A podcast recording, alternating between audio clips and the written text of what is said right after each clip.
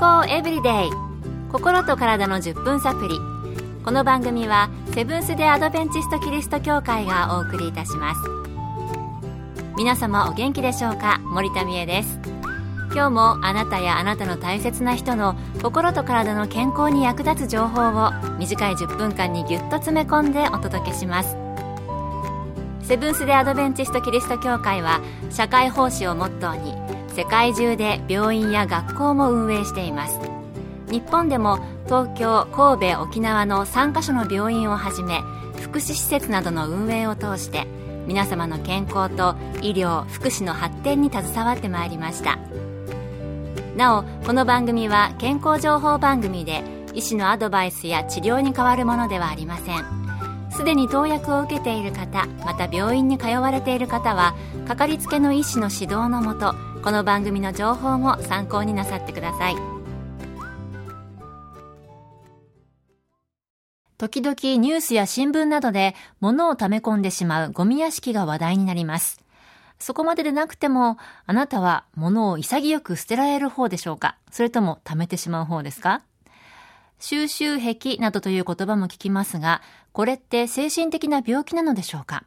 そこで今回は、米軍横田基地横田クリニックで精神科医として働いておられる飯塚浩二先生のお話、溜め込み症です。収集癖という病名はありません。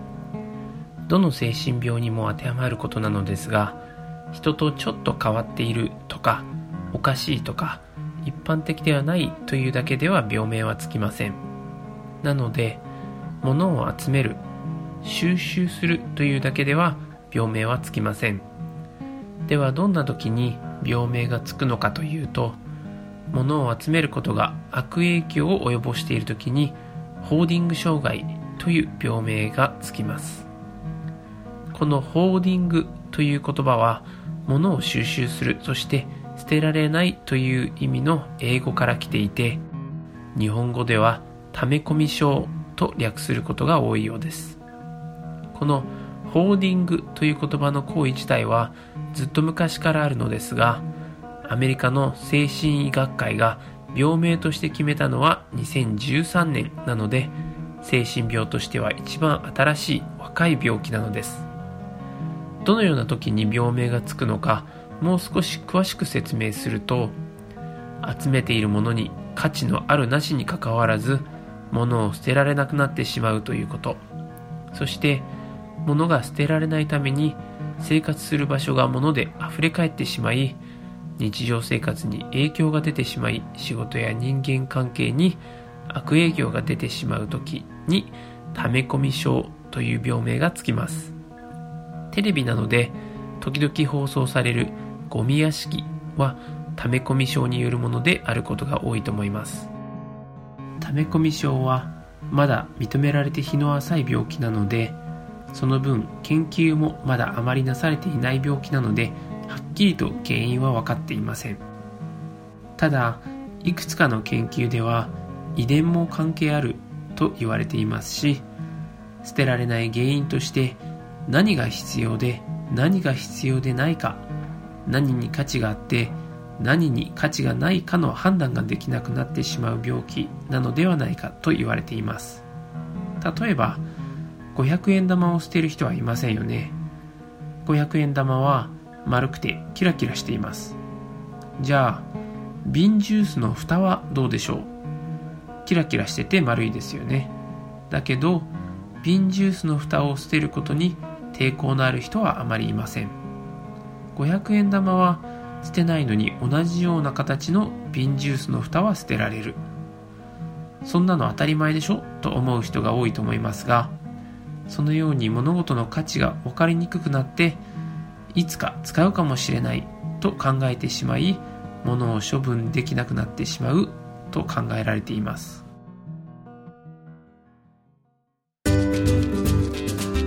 健康エブリデイ。心と体の10分サプリ。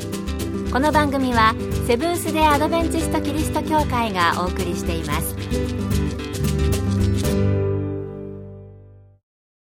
今日は溜め込み症について米軍横田基地横田クリニックで精神科医として働かれている飯塚浩二先生のお話をご紹介しています。それでは、収集癖と溜め込み症の違いはどこにあるのでしょう？病気であるケースとの違いは、普通の収集癖、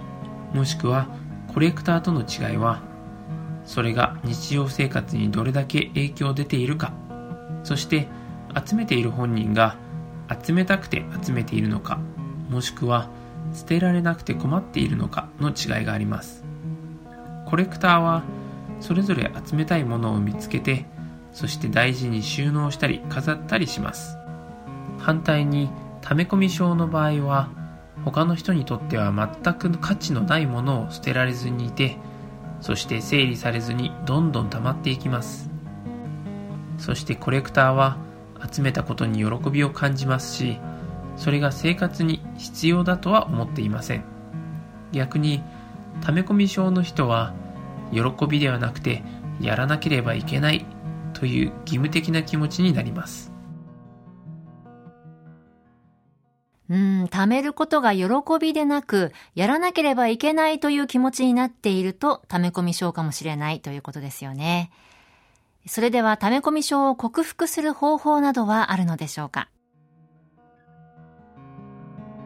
克服する方法、治療法ですが、この溜め込み症という病気は、まだ新しい病気で、これぞという治療法はまだありません。ですが、専門家によるカウンセリングによって症状が良くなるということは報告されていますよくテレビで見るような第三者が物を全部運び出して処分するということがありますがこれは一時的に物がなくなるだけでまたすぐに集めて捨てられなくなるということの繰り返しになります。なのでカウンセリングを受けそして家族や友人がカウンセリングで習ったことを家で実践するのを手助けしてもらいながら時間をかけて解決していくことが大切になります。溜め込み症あなたは大丈夫ですか？ご自分があるいは周りにそのような人がいる方今日の放送をぜひ参考になさってください。今日の健康エブリデイいかがでしたか？番組に対するあなたからのご感想やご希望のトピックなどをお待ちしています。さて最後に健康講座のお知らせです。通信制の無料の健康講座ニュースタートをご希望の方にもれなくお送りいたします。ご希望の方はご住所お名前そして健康講座希望とご明記の上郵便番号241-8501セブンステアドベンチスト協会健康エブリデイの係郵便番号241-8501セブンステアドベンチスト協会健康エブリデイの係までお申し込みください。ウェブページからの受講も可能です。あなたのお申し込みをお待ちしています。健康エブリデイ心と体の10分サプリこの番組はセブンス・デ・アドベンチスト・キリスト教会がお送りいたしました来週もあなたとお会いできることを楽しみにしていますそれでは皆さん Have a nice day!